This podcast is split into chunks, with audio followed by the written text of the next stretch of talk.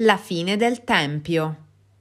La fonte principale della rivolta del 66-70 d.C. è la guerra giudaica di Flavio Giuseppe, composta originariamente in aramaico ma tradotta in greco sotto la supervisione dell'autore stesso. Si tratta di un'opera ambiguamente sul crinale tra le due fazioni in lotta.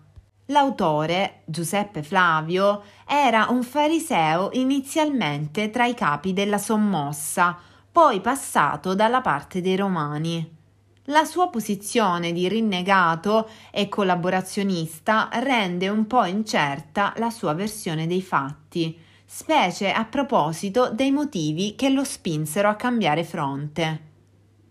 Secondo la testimonianza di Giuseppe, la sua posizione sarebbe stata improntata fin dall'inizio alla cautela. I romani erano troppo potenti per perdere contro i ribelli e sarebbe stato più opportuno condurre in porto una trattativa.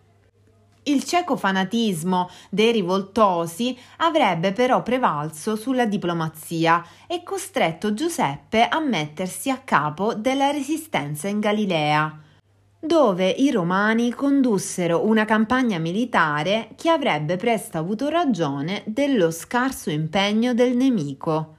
Assediato nella fortezza di Iotapata, nel 67 Giuseppe propose ai suoi compagni che ognuno uccidesse l'altro, fino a che l'ultimo rimasto non si fosse suicidato, in modo che nessuno cadesse vivo nelle mani del nemico.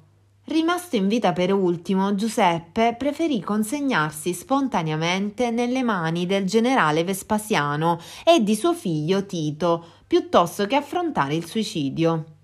Preso prigioniero, profetizzò ai due Flavi la futura ascesa al soglio imperiale, evento puntualmente verificatosi nel 69, quando al termine della guerra civile contro Aulo Vitellio, Vespasiano diventa il primo imperatore della dinastia Flavia.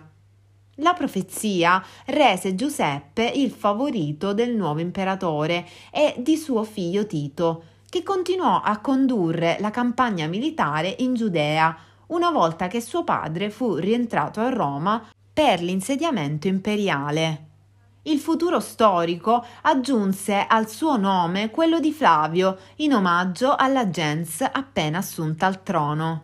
Nell'anno successivo Tito riuscì a far prendere per fame la città di Gerusalemme dopo un lungo assedio in cui si manifestarono violenze terribili ed episodi di cannibalismo tra la popolazione stremata.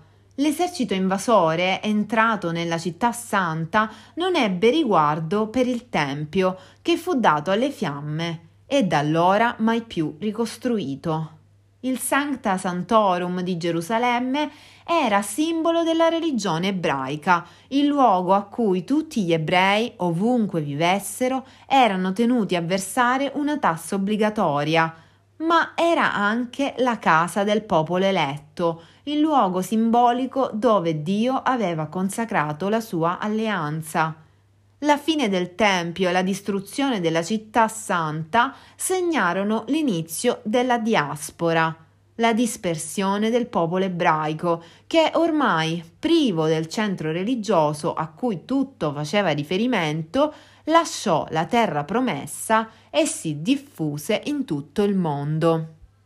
Quando l'imperatore Adriano, in visita a Gerusalemme intorno al 130, decise di rifondarla dedicandola agli dei protettori dell'impero, si scatenò l'ultima sanguinosa rivolta giudaica, al termine della quale gli ebrei furono definitivamente sconfitti e obbligati a lasciare per sempre la città, ribattezzata col nome romano di Elia Capitolina.